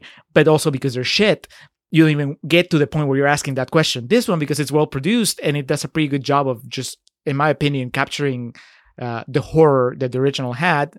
Then you move on to the next question. It's like, okay, so you got that part right Yeah. But why? you know, and I think that that's where I was when you were asking me, okay, so how do I feel about it? Uh, the second time I watched it, the first time I watched it, uh, I hadn't seen the, you know, so I watched it when it came out, so 2003, Yeah. and I hadn't seen the original since like 1997, I want to say. So that was like a long time. All I remember of the original was what I told you I remembered last week when we were watching it, you know, just like the really horrible things, the hook and the old man sucking on the girl's finger and just the overall horror of it. So I remember watching it in theaters and being surprised at how much story there was Yeah. there was definitely it felt like there was a lot more plot than I remember, and I liked it because I was bracing myself for ninety minutes of just like you know It relentless gets horror. it gets to the point of almost like that ready to burst zipper or you know whatever because they walk right up to the line and for some people I know overwalk it of trying to put too much exposition into it and I, I kind of now appreciate it watching at the time I didn't really care because I was fucking 15 and just like oh cool but you know um they try to expand and I think that's kind of to your point of why someone thought they could tell the story better or you know improve it and it it pretty much works. It's not anywhere as bad as jason being a weed farmer or uh, the levels of depravity that the nightmare on elm street remake went to or, Um, you know I mean, the backstory that they gave us on Leatherface was cool. That worked, and at the same time, uh, you know, to counteract my own like uh, compliment, that's what so many. And I've talked about Rob Zombie's Halloween. That's what. That's the fucking point. If you explain why the way they are the way they are, it kills so much of the actual creepiness. I mean, I but see, I don't think they go that far. they don't go. Yeah, they don't show Leatherface as a little boy. Right. It's just like this throwaway line of, oh, well, you know, he has a skin disease and people picked on him. And that's kind of as far as it goes. You didn't need it, but it, I don't think it hurts the, that's fair. the, the story. Um, and I like the kind of uh, expanded dynamic in this family where, you know, now you have more people, there's women, and, you know, this lady is like, fixing the sheriff's pants you know it's like it, they feel it's it's i th- i felt that it was richer than just three fucking weirdos in one house. Yeah, there's way more woman. moving parts that kind of mesh together. Yeah, and uh and really I'm not 100% down with the ending, with the with the happy ending, uh es- especially in comparison to the No. ending of the original, but I do like the just super creepy subplot of oh there was a family that was here before you guys and they killed all of them and they kept the baby. Yeah. That's kind of pretty disturbing. Uh I don't know. I I think that when it comes down to it, to me, it's still a movie that's just about well, we're gonna we have these characters, we're gonna put them to the ringer, we're gonna torture them, and that's just as horrifying as it's gonna get, and it's gonna disturb you. And to me, well, they already did it in the in the original version, so it's like if I want to put myself through that, why not just watch the original? So, and also to add on to that, because don't get me wrong, there are a lot of things I like about this. And like I've said, this movie definitely benefits from the Elizabethtown effect of there's been so much shit since this came out that this looks good by comparison. This by no means is a perfect movie. There are some things that are very good about it. As a horror movie, as a horror movie, I really enjoy it. As a Texas Chainsaw Massacre movie, it, you're never going to live up to the level of the original. Uh, to your point though, and your interpretation of just fucking snuff for the sake of you know snuff. Um, I mean, I wouldn't go as far as to call it snuff. no, I I know, I, I just. Uh, but my biggest thing with it with this one that irks me is that they do all that, but then they still have the gall to like pull these moments of emotional manipulation on you, like the wedding ring and the whole sequence of her having to kill Andy. So fucking stupid. um, because of the way it's played, right? Because if you were just gonna play it as another horrifying thing that she has to do, and that was it, then that's fine. But I, I say that in Contrarians Corner, but that's not really what happens. It's not that she kills him, and then that drives her over the edge and makes her like, you know, it's like she kills him, and then that's it. Yeah, No, it, there's no build up after that to anything else. just like sorry. Right. Yeah. She cries and then it's like, all right, on to the next thing. She doesn't even carry the, the knife with her. she goes to the next thing. I didn't even think of that. Yeah, that bothers me. The score is awful. Uh like some of the big parts of like uh the jump scares and then the climactic chases is like it's ugh. And then uh it's so morbid. You want to know what my biggest beef with the movie is? Tell me. The mask. It's awful. but it's meant to be awful. You just mean that in comparison to the last to the original It looks it's just so goofy and oh, I don't know about goofy. and really, yeah. I, I just I, I I don't like the mask in this one. Not even the the when he upgrades. oh no no no! The he- Eric he- Balfour mask is Right. awesome. When he downloads the Eric Balfour skin. He pays one ninety nine on the PlayStation Network to get the, the skin upgrade. Uh, yeah, the default mask. I was just like, you know, uh, if it was an N sixty four game, he would pr- have to press the right C button to get over to the next attire. um, Uh, it, it's it, and I, I think I commented either in the actual episode or when we were watching it that I've, it's always boggled my mind that the mask in the original is head and shoulders above all the other ones in terms of just being so scary. It's because Tobe Hooper used actual skin. Exactly. He couldn't afford actual. He couldn't afford prosthetics, so he's like, "Well, we're digging up graves tonight, y'all. Read the obituaries. Let's find a fresh one." um, so I guess since we're going with the bad stuff, you don't like the ending. In what sense? I mean, not just in the sense. oh, I mean, what do you think of the ending? I guess Are we talking about the ending where she gets away, or like the police footage? the ending where she gets away. Oh, eh, yeah. I mean, it it gets kind of silly. It She seemed very composed to me after everything that has happened. yes, yes. To me, it gets very silly when she escapes, and then there's that awesome shot of her in the rain screaming stop while the headlights of the truck hit her and then as soon it's like as immediately when the truck driver gets out to help her it's like Nispel told her all right from this point on you're tranquil. You can't you can't emote in any capacity at all. And then it does a thing where she like turns into the hitchhiker no you're going the wrong way. Yeah that's all really dumb.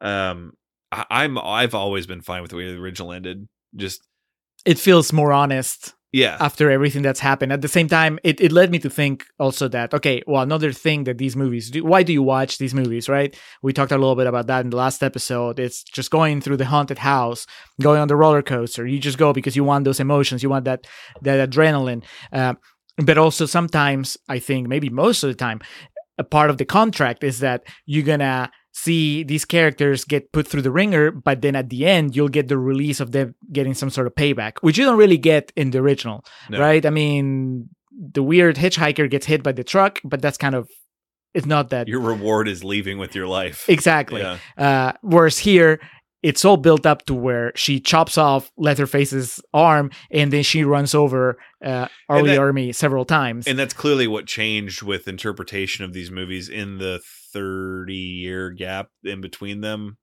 29 whatever is that became the sense of we need to have you have to full circle a movie you have to have you know if someone's wronged they have to get revenge and the it- release can't just be that she escaped her life and she will be traumatized for the rest of it. exactly and then uh, also it's so fucking silly that she's like this swiss army woman that can pick locks and hotwire cars and Well, I mean, if I'll I'll give him this at least they establish it enough in the movie. You know, she has two instances where she does it uh, before she hot wires like the the police car. If she just done it out of nowhere, that would really piss me off. but you know, she opens that bathroom door, then she does their own car, right? Oh yeah, that's when the the girl's holding the flashlight and trembling, and uh, so that's the second time. And so I mean, eh, I'll buy it. It's, I mean, if nothing else, I don't think it's silly, but I think that Leatherface is more resourceful in this one. When you compare this, the remake Leatherface with the original Leatherface, yeah. and you compare Jessica Biel with Marilyn Burns, the one that's progressed the more as far as resourcefulness is uh, Leatherface. He's got this cufflinks face, leather face. Yeah, he he definitely is Bond esque or uh, not Bond. Who's the guy that designs all of Bond's like Q. Q? Yes, thank you. Uh, that would that would be uh, Leatherface in this. Uh, you know, every time I watch this, I come away f- with something I like about it and something I don't like. Um, I think it's good. I think it's aged better than a lot of people, including myself, would have expected it to. Um, I do want to take a moment to speak about because I, I I said this so many times in Contrarian's Corner and I've said it so far also. Jessica Biel is better than this movie. She is gives an unbelievably good performance for the subject material that she's given. Right. She could have she could have done worse. She could have performed. She could have performed at like half this level, and it would still be fine Yes. for the movie. yes, exactly. she she laps she laps everyone else in the movie acting wise, yeah, and uh, and she doesn't even have to do the the quivering lower lip. was Jonathan Tucker. That guy was going for it. He's like, I've seen Empire Records. I know where this can go. Uh, but yeah, Jessica Biel is, um, I mean, yeah, she's really hot, and the wardrobe they have her in this movie, it's just like, as a dude, it's like that's that's dope.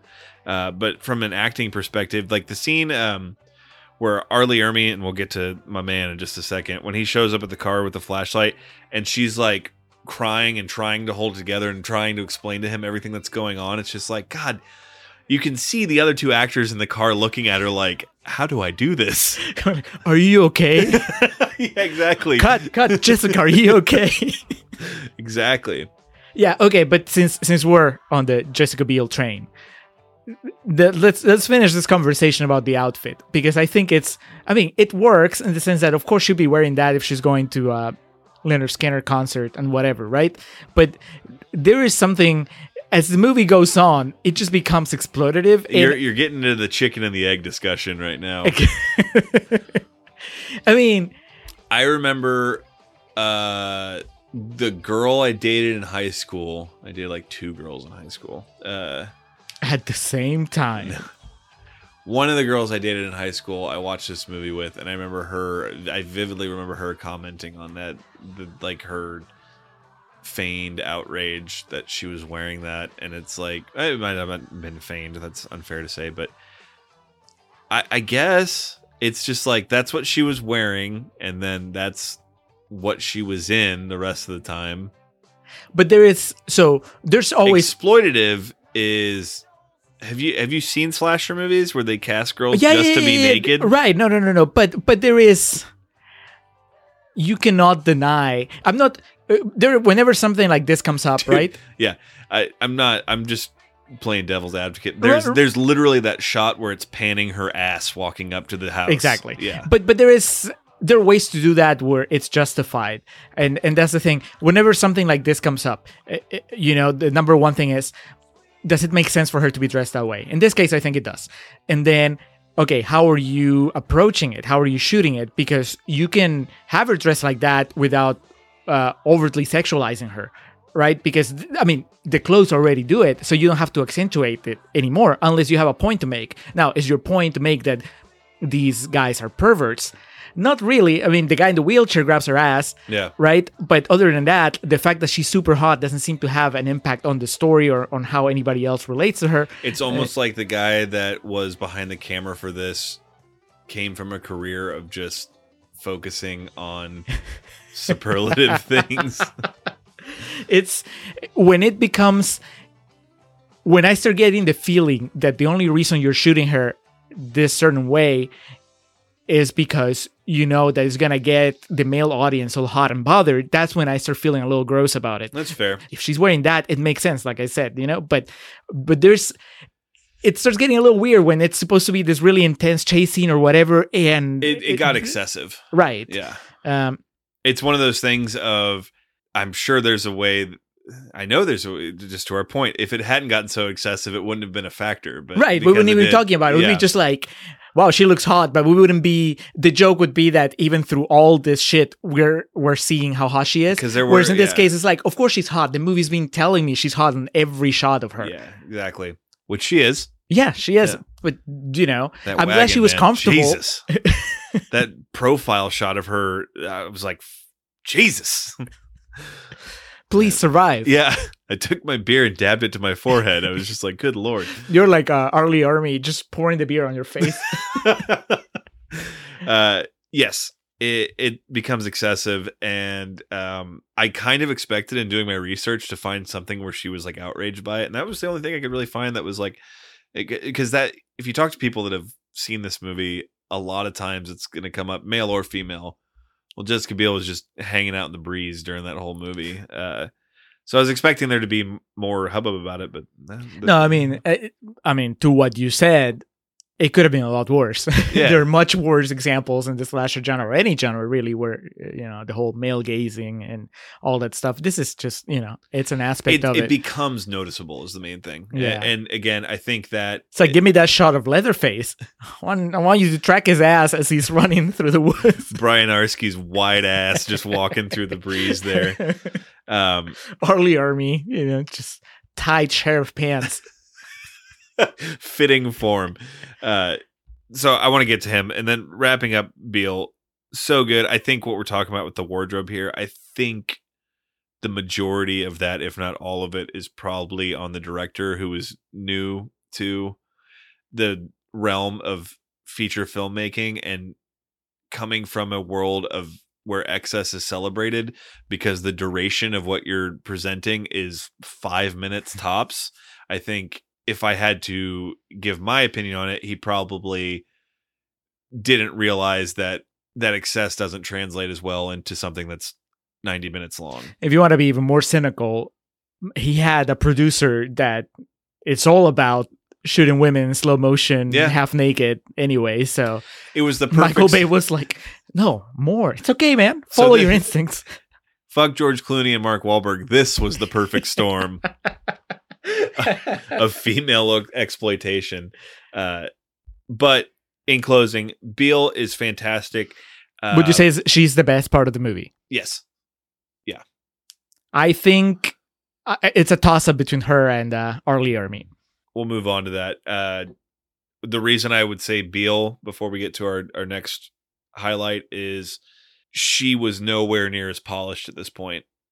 And Okay, so she gets props for Yeah. bringing it uh, unexpectedly. and with it, it's so hard to talk about these with the way this is aged and the way the franchise is woven in and out of notoriety it embodies the embry of well fuck i don't know what this movie's going to do but i know what i'm going to do and that's i'm going to give it the absolute best i can and she does that but she's also really talented so it So what she gives you is, Yeah. is great. it's like the rest of this movie is just kind of like eh, and then looking at hers like looking at a fucking lunar eclipse it's like jesus can't handle it moving along to R. Lee Ermey who uh he is a guy that we've talked about n- numerous actors on this podcast that are like this benicio del toro comes to mind immediately but um uh tom hardy i've seen bad movies he's been in but i've never seen him be bad in a movie Uh-huh, uh-huh. and I think that is this. You can say what you will about the movie. You can say even what you will about his character, his character's motives, the actual lines of dialogue he has, but everything he does is with such conviction. It's fantastic. It, it- everyone in this movie is a better actor than I am, so I'm not going to act like I could do a better job. But the more rookie actors or the you know more B C level actors, it is so heavily accented when you have an R. Lee Ermey step on screen. It well, it's that combination of obviously he's probably the most experienced out of them all, and then also his character is just so strong. It just comes. It has such a strong presence that it just bulldozes all the others. I mean, I think that I guess to their credit, the rest of the cast stands up to him, but well, you walk away thinking, "Wow, R. Lee Ermey was just a powerhouse." Yeah. Um, he's just he's just despicable, and he's just creepy and disgusting. I guess that's Yeah. part of it too. You believe it. You believe he's Right. like that gross guy. Yeah, I, I, I'm sure he's he was just the nicest person.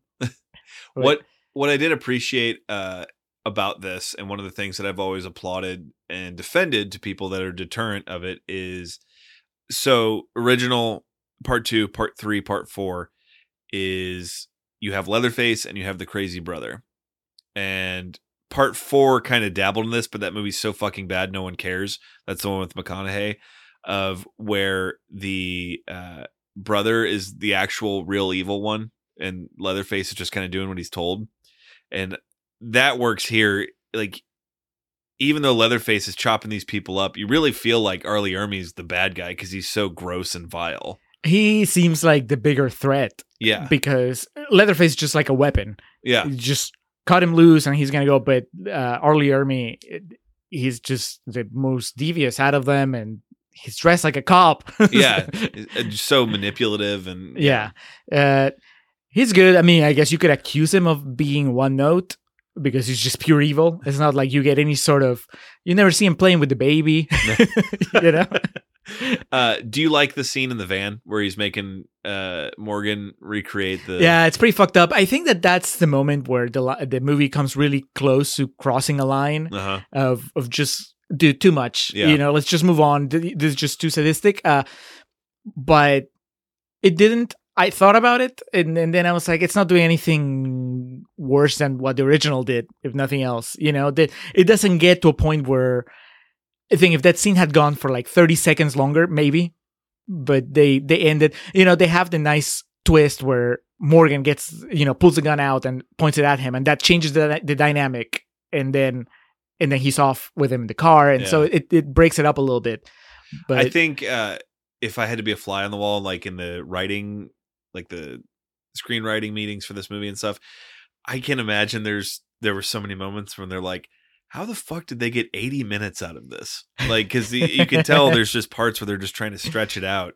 Because the original, like we talked about when we recorded and when we watched it, not anything really happens. right, They they get there and then they die. and they die really quickly. Yeah. Other than Marilyn Burns, everybody gets knocked out uh, just pretty much one after the other. So Um, they're like, all right, so all right, we'll just make him take him in the van and then make him reenact it. Okay, we'll do that. That'll that'll buy us five minutes. Uh, I I do genuinely love the line when R. Lee Ermey asks him, "What what were you doing?" And they're like driving to Dallas for a Skynyrd concert. He goes Skynyrd. Hell, I like Skynyrd. we got something in common. it succeeds in several areas. It's uh I, I wouldn't put it, you know, way up in my horror movie rankings and you know by default or, or by definition i su- should say a remake is always going to be inferior i honestly off the top of my head i know someone will probably call out some remake that's better than the original but I can't think of anything off the top of my head. I can think of instances where the remake is just as good, you know, or or manages to be different enough that you you just go, okay, I can see why it's not even fair to make a comparison because you've become kind of a different movie.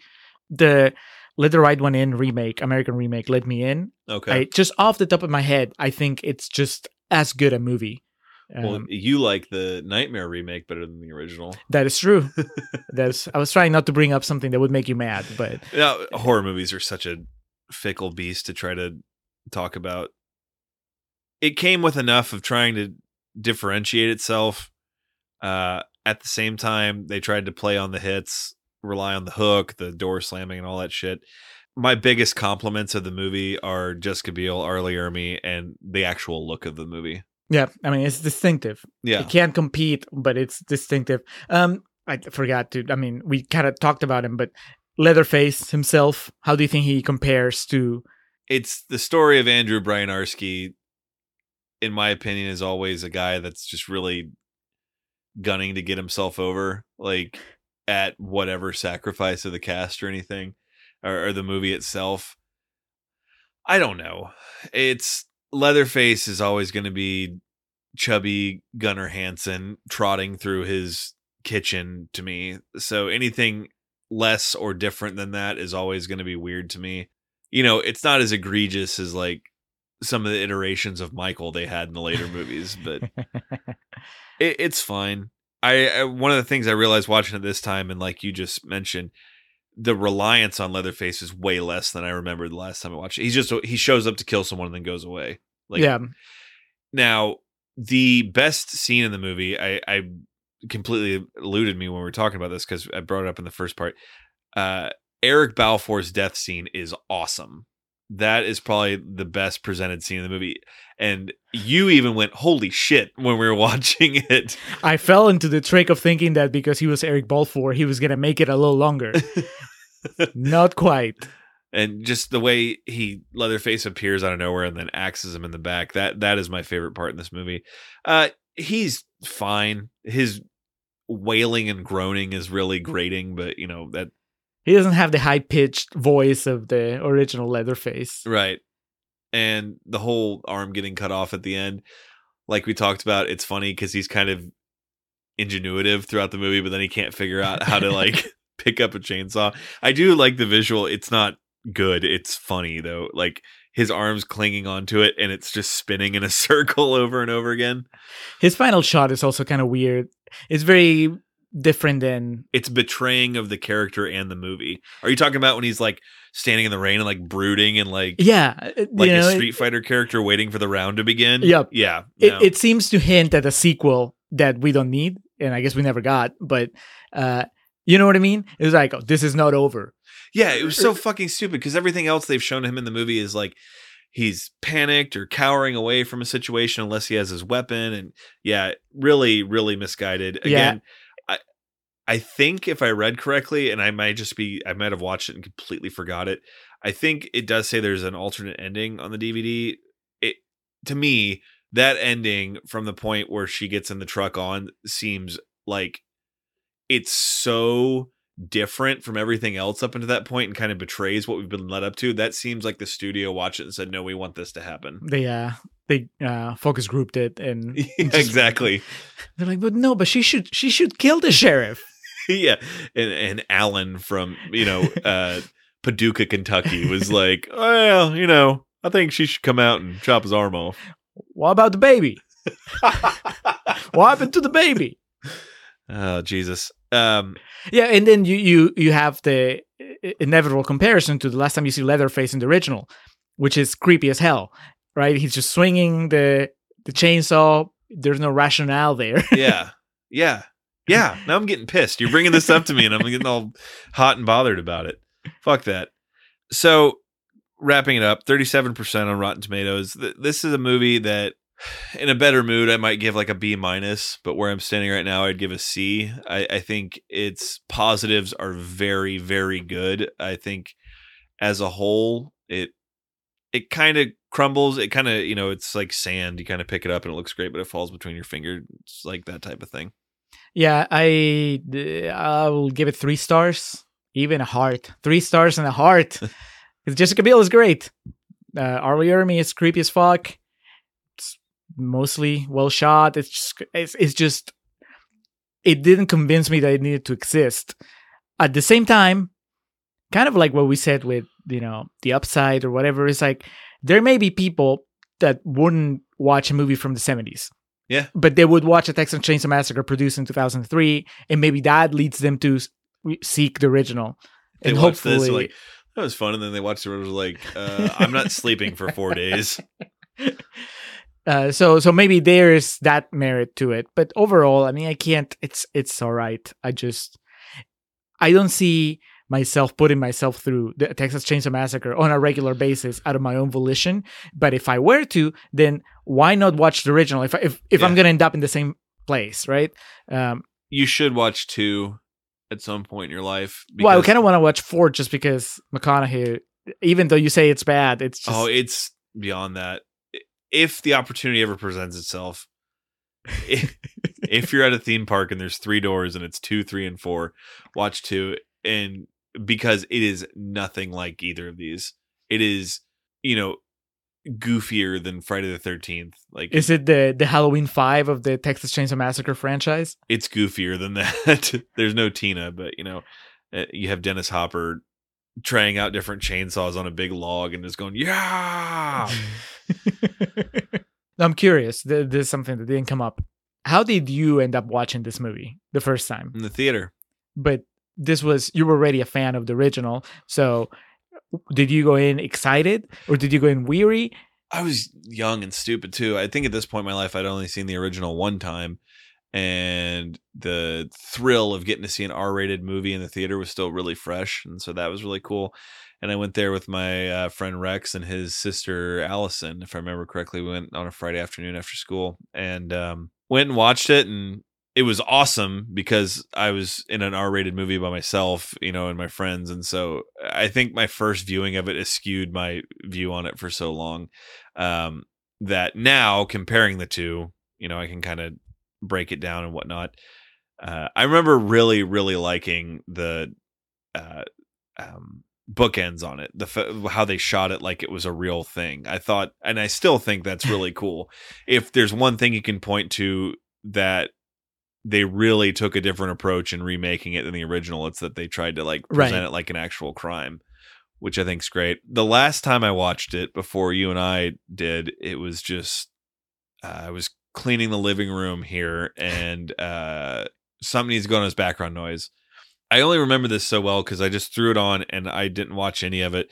And my parents were here at the time, and then my mom came out right when it started, and then sat down, and she got hooked just into it, and then through the progressive death scenes would more and more oh god why do you watch this? But she wait she she went till the end and my mom falls asleep at like 8 usually and it, i was like 12 when it ended. And then the next morning she came out and she's like alex made me watch this movie last night. So i guess that's part of it too my enjoyment of it is i have kind of these fuzzy memories attached to it both from my original viewing and uh, just other stories along the way. A friend of the podcast, Reed, I, I told him it was like he's only seen it once. I was like, you should give it a rewatch. Elizabethtown Effect. It, there's been a lot of garbage since then, so I enjoy it. Doesn't hold candle to the original. If I never saw it again the rest of my life, I'd be fine. It's not. It's not a movie that I need by my side. But much like this whole series has really made me wonder and I still don't know if I can put a clear finger on what makes a good remake. It's such a tricky dynamic because like you said, the main thing is the movie has to justify to you the viewer that it needed to be remade in the first place. right. And that is if you're assuming that the viewer has watched the original. Yes. I guess there's always that extra element of well, we're just making it because nobody's gonna watch the original. So And not everyone's huge fucking dorks like us that have watched all these movies, so you never know. It's uh so who's going to be in the American remake of Blue is the Warmest Color when it comes out? uh I was gonna say Scarlett Johansson, but she's too old for that now. It has to be a high school girl. Yeah. That's just gross thinking about it. So I guess I, Um it will be directed by David Fincher. I can tell you that much. oh 100%. Uh Rooney Mara. too old now. Uh they'll remake it that they're grad students. No, it has to be a, a perennial uh, young person. Chloe Grace Moretz. Ugh. I, I can't like that's It's always hit girl. dude yeah exactly it's always the worst when She's always gonna be hit girl. yeah like the Emma Watson thing it's like uh, there you go. Emma Watson. She always looks super young. Yeah. So. It'll happen. Mark my words. And then five years from now, they'll remake the Avengers with God In. France. Avengers. with Jude at the Captain helm. France. All right. So wrapping up the autumn of remakes and moving on to plugs. First and foremost, the festive years, as always, provide our opening and closing tracks. They always kick us off with Last Stand, bring us home with Summer of 99, thefestiveyears.com for all your festive years needs. And then the man behind our logo, Hans Rothgiesser, he uh, did our logo. He has two podcasts. He has Nacion Combi, which is a podcast in Spanish you can find on any podcatchers. It's about Peruvian current affairs, politics, uh, entertainment, all that good stuff. Um, or if you don't speak Spanish but you speak English, which you probably do because you're listening to this podcast, you just search for uh, "Living in Peru," which is only on iVoox, and that's in English. It's about people that moved to Peru, immigrants. Um, and then you can also contact him uh, about comics, about logos, about everything he writes at uh, mildemonios.pe. That's M I L D E M O N I O S. Uh, also on Twitter at mildemonios and on email mildemonios at hotmail.com. Just contact him and get him to tell you crazy stories about his Peruvian life or get him to draw something for you. It'll be great. Either way. I have no plug, but I do have this. Did you know? Okay, so at work, uh, when I have my headphones in, I often listen to just random shit. And I was listening to Disney tunes last week, and a whole new world came on, and it was the original version of the song. Did you know? Towards the end, when they're kind of overlapping each other with their lyrics, in the original version, Jasmine says, "Every moment, red letter." And then eventually it was adapted into every moment gets better. I did not know this. so i was like what the hell is she saying? So then i had to look up the original lyrics and it was every moment red letter and then i was like what the hell does that mean? So and apparently this is a whole thing like in the community like uh I guess the Blu-ray release of it has the updated music. Like only certain ones have the original song in it, where she says "Every moment, red letter." What it means is in the Old Testament, whenever God spoke, the text would be in red, and that was eventually adapted into people used red letter to signify significant events, holidays, or moments of joy. So, like on your calendar, you would put Christmas in red letters. So she was basically saying every moment is a holiday. And I don't know if it was because of the religious connotations or just people not understanding it all. It was eventually adapted into every moment gets better. I like it was a Saturday morning and I should have been asleep at 7 a.m., but this was like in my ear, like an earwig, and I couldn't get rid of it. So I had to figure it all out. And then I found it all out and I just like put my phone down and I stared at my ceiling and I was like, huh. Well, now I know all this. now what do I do with it? Exactly. So I believe it's like in the VHS release, she still says every moment red letter, but yeah, I don't know. What so a just peculiar choice for the lyrics. You know, I mean, the, to echo a question that has been asked several times on this episode, but why? you know, we always joke about nowadays uh, filmmakers and movies having to just hold and diaper and pat the ass of their viewing audience. Imagine if that was in a movie now. That like, what? What does it mean? Well, it just why would you? I don't know. I mean, it just I'm fascinated by it. I I I was clearly I had to go down this massive rabbit hole. So if you didn't know that, I learned you something today. A hundred percent, you did. Um, for my official plug, the plug, the, the ongoing plug for Other Worlds Austin, the Sci-Fi Film Festival from our friend Reed, December fifth through December eighth. Get your badges at otherworldsfilmfest.com. That's here in Austin. I'll be there. Alex will be there. The galaxy. at the Galaxy, lots of sci-fi movies, sci-fi geeks. It's a good time. Be there. And then I kind of don't have anything to plug in the sense of I've been watching movies that didn't quite do it for me.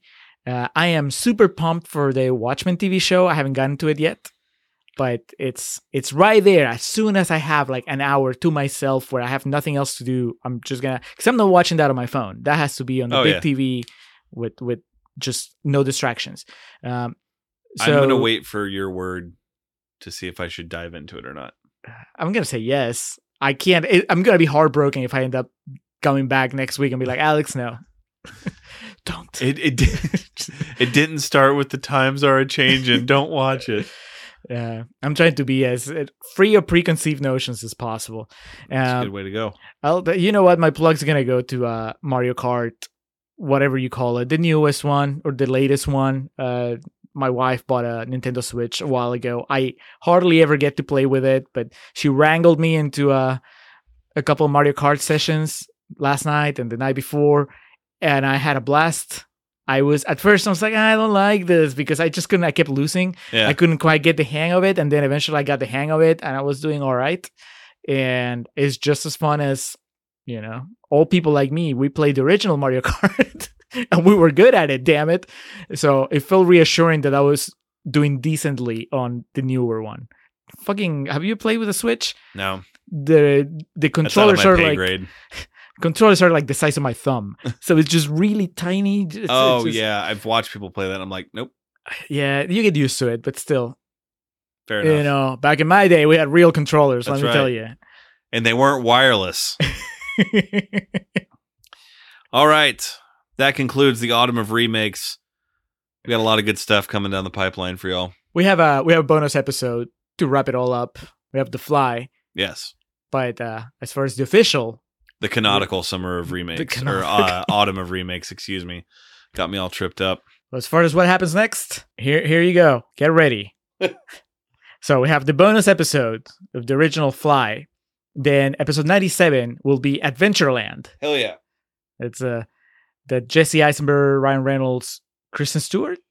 Yeah, Kristen Vehicle. Stewart, Yeah, Bill Hader, Kristen Wiig. Bill Hader and Kristen Wiig. That's right. Yeah. Yeah. A good time will be had by all. Uh, episode 98 is a crossover.